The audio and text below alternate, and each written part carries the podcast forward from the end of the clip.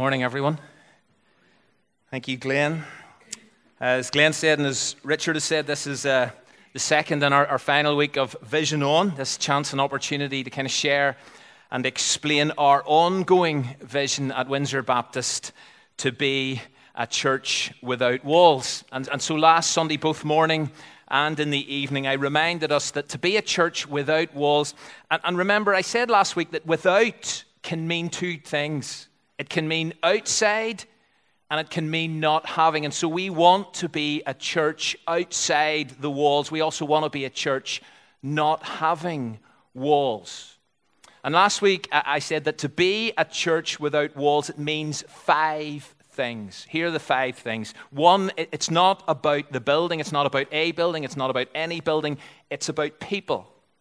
It's about a community, it's about family, it's about a body. Secondly, it is about reduced barriers. We want to lower, we want to dismantle any barriers that keep people out or that restrict people from entering in. Thirdly, it is about porous borders. We want people to come as they are, whatever their background, whatever their beliefs. We want this to be a non judgmental grace community where questions and doubts and fears can be expressed as people explore faith. But as well as having ill defined edges, it is also about having a definite center, which here comprises of two things Jesus and our core convictions rooted in Scripture. And so, at the heart of this church is Jesus, the living Word, and the Bible, God's written Word ill defined edges, but a definite center. And then lastly, it's about church gathered and scattered. Yes, we gather like this, and this is essential, and this is biblical, but then we scatter. We scatter to be church outside of these walls. And so, as we go from here, we go to our places of work, our places of study, our places of leisure. We go into our homes and into our neighborhoods, and we continue to worship.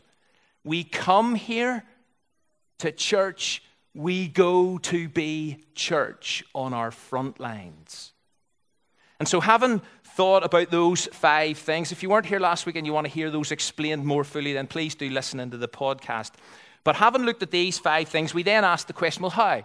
How can we be this kind of church. And that's where the four symbols come in. I, I, left some of those little cards that were put out last week. There should be on your seats, uh, or some of them anyway. And if you look on the back of them, there are these four symbols.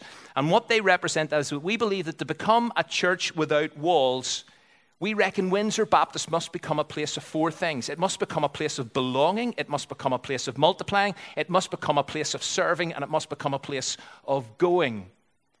And at the end of last week, we reflected on the importance of church being a place, being a family, being a body where people belong, where people feel they belong, and where they know they belong. And I re- we recognize that this is difficult at times, especially in a crowd like this. And so we highlighted two ways to kind of foster and fuel a sense of belonging. They're on the screen there. Join a small group serve on a team. And again, I said more about that last week. So that was last Sunday. And today, I want to look at multiplying and serving and going. And I'm going to attempt to cover a lot of ground in these next 20 minutes or so. So, kind of, can you take a deep breath and, and let's just dive in here, okay? So, let's start with multiplying. Whenever you read the story of the church in Acts, and whenever you trace its development, what you confront is growth. And so it starts with 120 believers in chapter 1, and by two thirds of the way through chapter 2, it has grown to 3,120. By the end of chapter 2, there's even further expansion. So to quote Acts 2:47, each day the Lord added to the fellowship those who were being saved.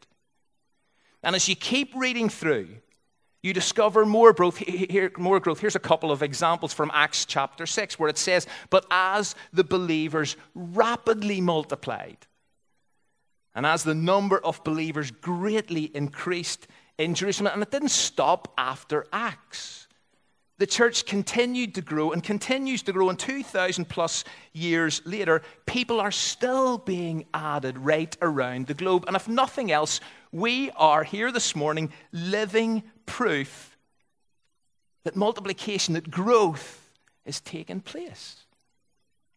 Now, when it comes to growth, and, and growth and multiplication, it's got to be desirable, it's got to be vital. It's what we pray for here at Windsor, it's what we long for, it's what we witness for. Now, when it comes to growth at a local level, there are three types there's transfer growth, there's biological growth, and there's conversion growth. I'm obviously only going to focus on one of those, which is conversion growth. Let me just mention the other two. It is a fact of life. Let's just be honest. It is a fact of life that people transfer and move from one church to another. It just happens. There are people who have moved on from here to another church. There are people here this morning who've moved on from another church to here. Transfer growth happens, and it's part of our story. But there's also biological growth. Don't want to say anything about that. Don't need to say anything about that. But we continue to do quite well in that area. Okay? But the third type of growth is conversion growth. And that is the multiplication that we're hoping for. Look, we want to see people added to this fellowship as they are being saved, to quote that verse, that phrase from Acts chapter 2. We want Windsor to be a place where people regularly experience new life in Christ, where they turn from sin and self and turn to God, where they place their trust in the Savior of the world, and where they choose to follow Jesus. Three words turn, trust, follow. We long to see those who are not yet Christians becoming Christians, moving from death to life, darkness to light, hell to heaven, slavery to freedom. A church without walls is a church that retains that kind of heart, it retains that outward focus. It never loses sight or the heart for those who are not yet saved. Back to this triangle. We want to be a church who lives up, in, and out. We want to be a church that nurtures our relationship with our Father, who loves God with all our heart, soul, strength, and mind, with every fiber of our being. We also want to be a church that lives in, the inwardly. We care for one another, love one another, look after one another, forgive one another, be patient with one another, encourage one another, comfort one another. All those New Testament one another's that are meant to characterize a New Testament church. So we want to be up in, but we also want to have an outward focus. We need to constantly and consistently reach out to those who have never experienced life to the full. Some would say that, in fact, is the very reason we as a church exist for the out. Archbishop William Temple put it like this many years ago the church is the only cooperative society in the world which exists for the benefit of its non members. And I know there's a certain degree of exaggeration in that, but we have been commissioned to go. Commissioned to go and make disciples. We have been empowered by the Spirit of God to be Christ's witnesses in Jerusalem, Judea, Samaria, and to the ends of the earth.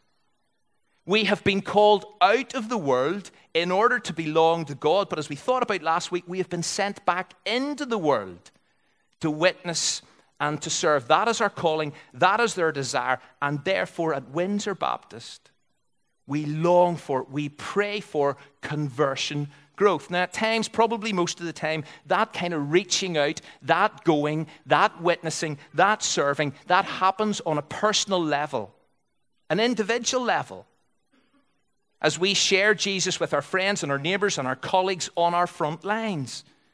But following on from that, and as part of that, we also do it at a community and a more formal level. So, therefore, we as a church run courses like Life Explored. Life Explored is a course ex- investigating, exploring Christianity, which starts on the 29th of March, runs for seven weeks. If you know of anybody who wants to uh, explore some of the big questions of life, the meaning of life, why are we here, who is God, where does God fit into life, and all that, then invite them to that course.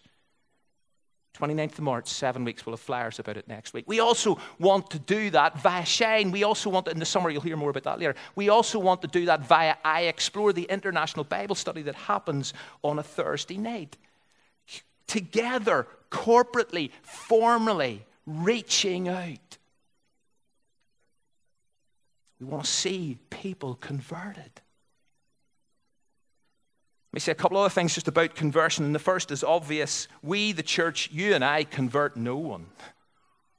We convert no one. It is God who changes lives. It is God who rescues. It is God who saves. It is God who adopts people into his family. It is God who transforms, transforms hearts and minds. It is God who grows, who rapidly increases his church. It's the first thing about conversion.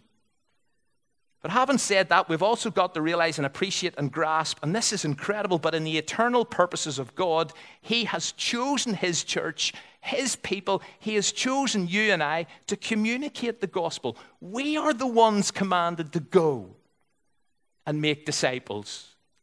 We are the ones who've been empowered to be Christ's witnesses. And therefore, the challenge we face as Windsor Baptist is are we going to be faithful? To our commission and to our calling?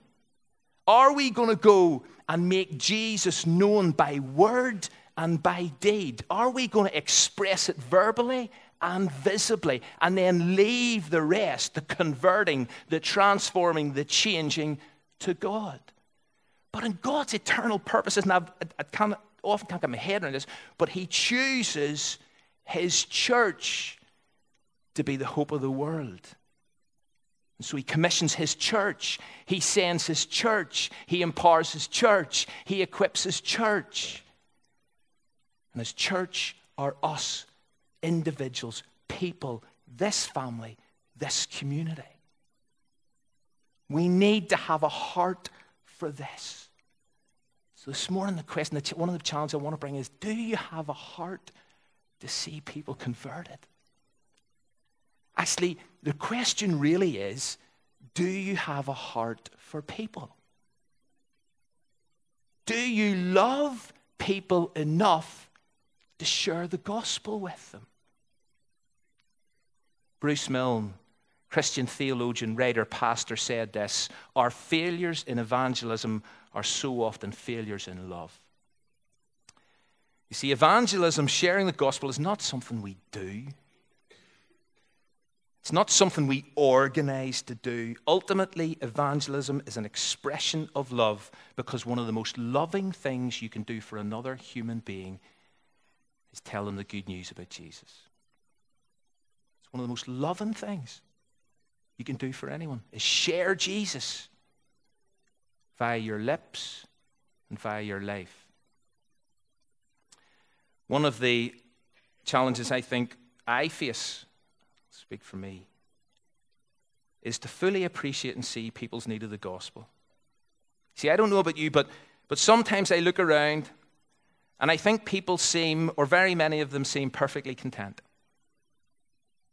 People I work, people you work with, study with, go to uni with, socialize with, play sport with, they seem pretty content and happy. And I forget and I lose sight of their true spiritual condition and their, their eternal well being. I mean, the Bible is crystal clear, it's explicit in this, and these are some of our core convictions that are rooted in Scripture that make up this definite center of Windsor Baptist. But the Bible is explicit, it is clear that unless someone is born again of the Spirit of God, they cannot see the kingdom of God. Unless they believe in Jesus and turn and trust and follow, they will perish. They will not have eternal life. Those are, they should be, those are disturbing thoughts. But in an increasing secular, pluralistic context and culture, we as Christians, I as a Christian, can lose sight of those realities and I lose a heart for sharing Jesus with people I claim to love. When was the last time I, when was the last time you shared the good news of Jesus with someone you claim to love?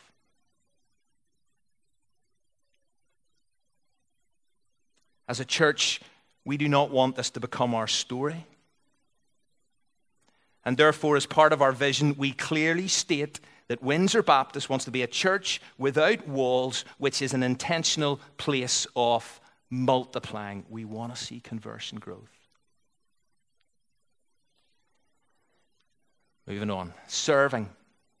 One of the uh, amazing, the second, third thing, Windsor Baptist, place of belonging, multiplying, serving. One of the amazing things about this church is the sheer number of, number of people who serve.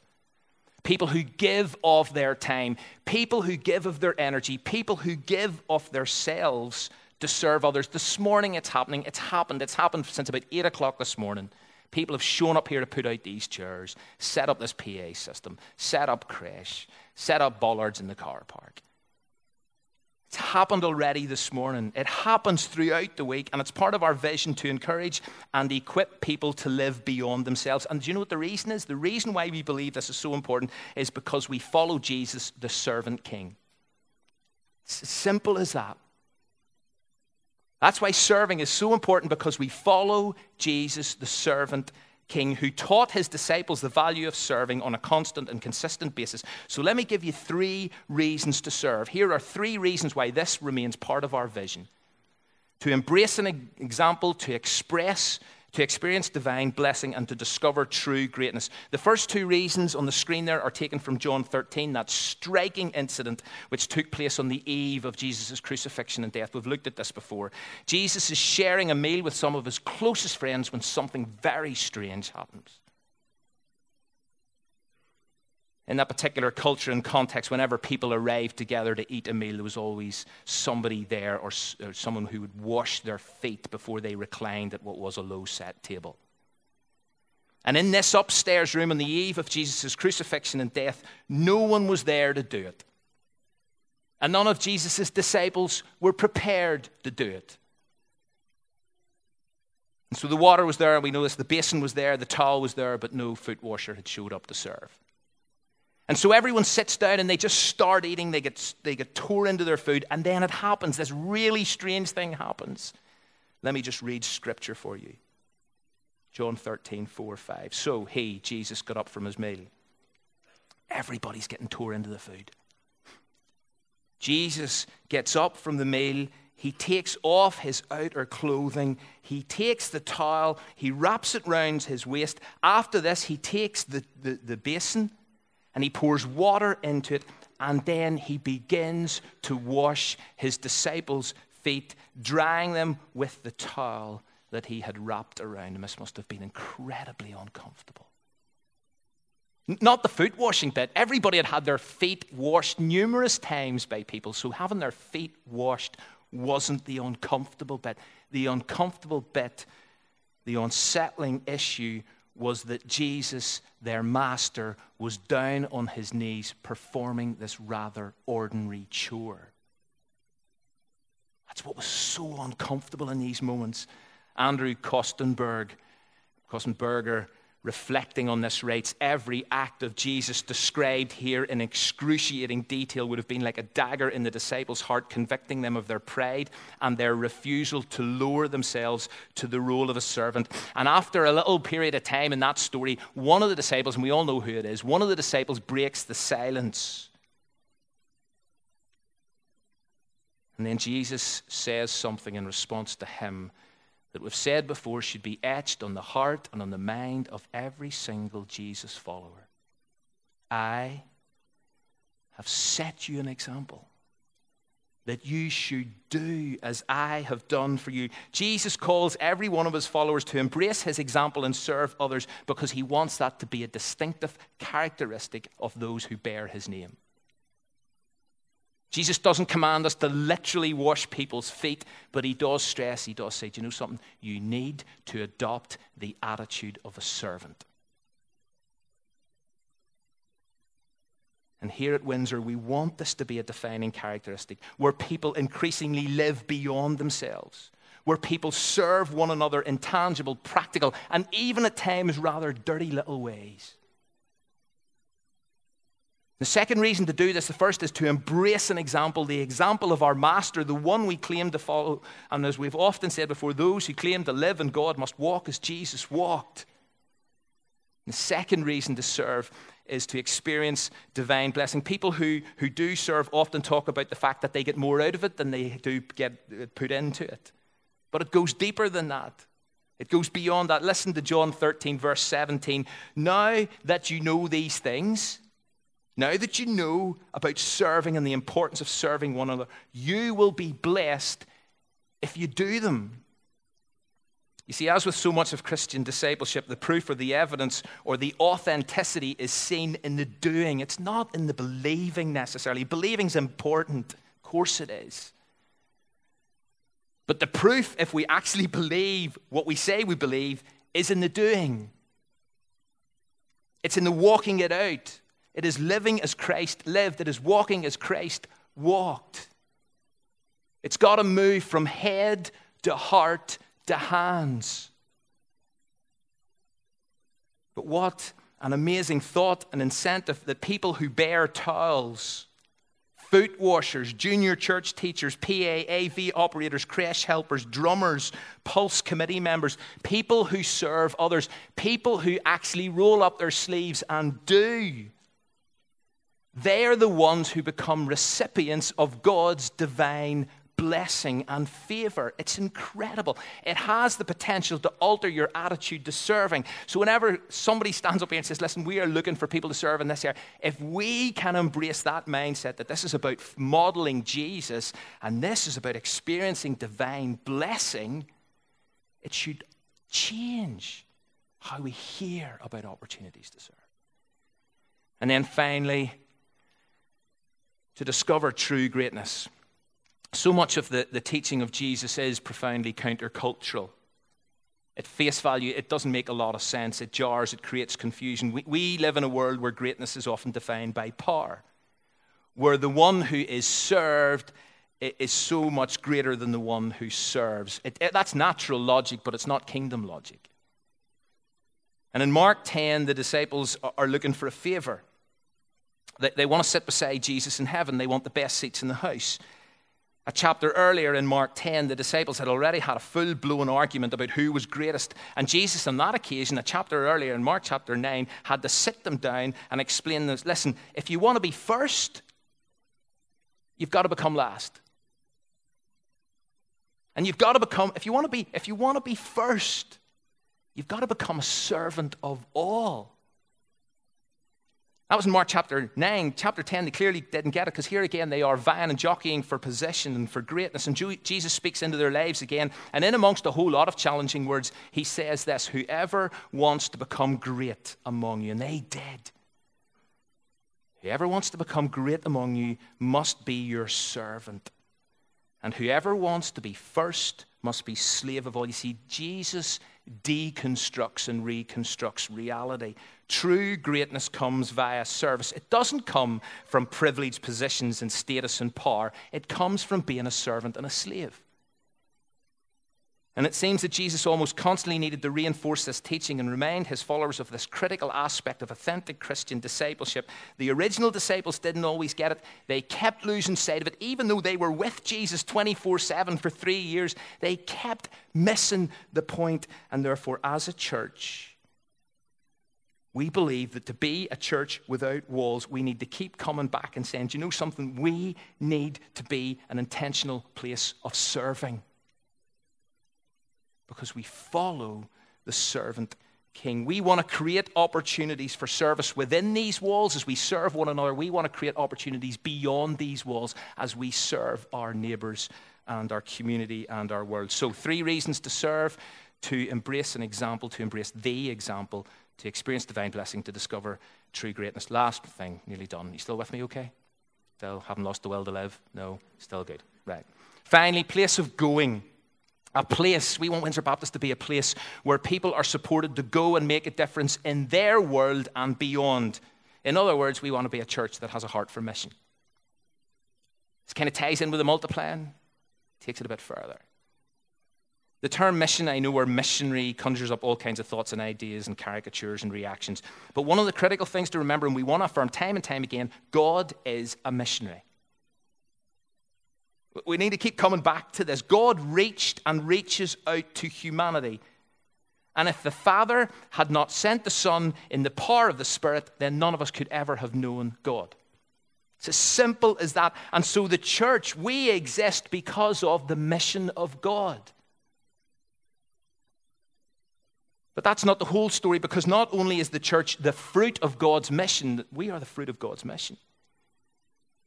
But we are also now the agent of God's mission. We are the community through which God, now I said this earlier, we are the community through which God now acts and speaks. And therefore, it is the essence, it is the DNA of the church to be a missionary community, a sent community that goes into all the world. God's mission clear. It's to reconcile all things, including us, to Himself through Jesus. That, that's God's heart. To reconcile all things to Himself, including us, through Jesus. It's to restore broken relationship, a relationship that we were created to enjoy, but that was wrecked by sin's devastating intrusion into God's created world, and therefore a missionary God who doesn't want anyone to perish. Let's be clear about that. What does he do? Ultimately, he sends Jesus into our world as the way back to him.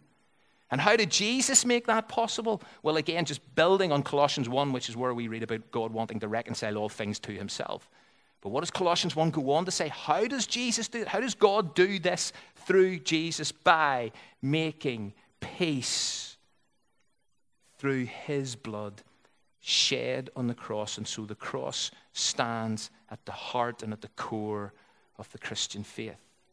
And it's why communion, it's why the Lord's Supper is so integral to our life as a church and why tonight, we, we do it every single week, either morning and evening, and it's why tonight we will gather around a table and we will break bread together and we will drink wine together because we recognize that it is by the blood of Jesus that God has reconciled and is reconciling all things to himself. And we want to say, Thank you, God. And so God sent Jesus into the world to lay down his life for us. But then Jesus sends us. And so he says, As the Father sent me into the world, so I'm sending you. And so God is a missionary, and we, as His church and as a local expression of His church, are a missionary community that has been sent, that has been commissioned by God, and therefore going has got to be a key component of our vision.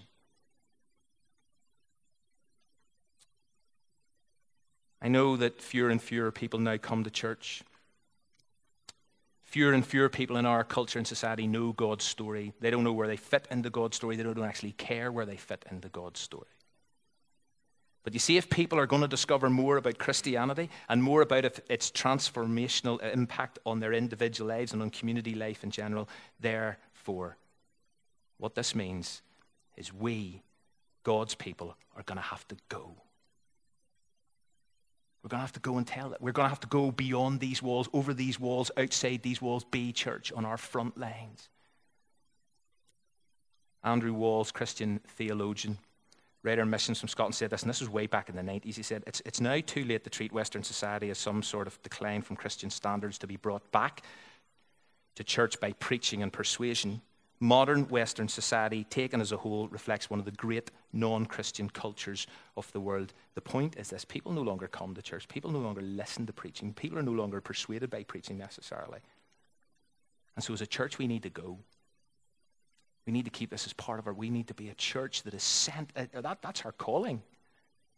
Church that is sent. Now, I know I focused, and I just want to finish with this. I know I focused on us going and being sent as individuals, that we're all in this, that we're all, in a sense, missionaries. I don't want anybody to leave here this morning thinking I'm in any way neglecting or downplaying the importance of global mission or the need for missionaries, not just to go into Jerusalem and to Samaria and Judea, but to go to the ends of the world. Because the need for global as well as local mission is huge, it's urgent. And Windsor Baptist has a deep desire and a clear vision to be a strategic base for world missions. It takes very seriously, this is a church takes so serious its responsibility to be a sending church. Many of you know this.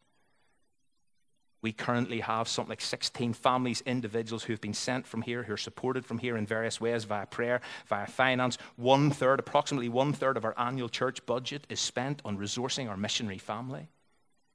Once a month in our corporate prayer meeting, and that happens this Wednesday night, come and please come. But once a month in our corporate prayer gathering, we pray for our missionary family. Two Sundays per month in a service, we focus on one of our missionary family. Every week, Missionary Prayer Digest is produced and sent out with updates on our missionary. Mission and going is a central part of our mission. But as we think about mission locally and globally, I want to emphasize the need, you've heard me use this phrase before, us to have, to have a glocal vision for mission. It's a great word. But this whole idea that it's global and it's local. That is what we want to see here at Windsor Baptist Church. So that's our vision. It's our ongoing vision, which is why we call this little mini series Vision On. It's to be a church without walls. It's to be an intentional place of belonging, multiplying, serving, and going. And it is our hope and it is our prayer that we will continue to stay focused on this, that we will be faithful to this, that we will live up to this as we seek to live up in and out.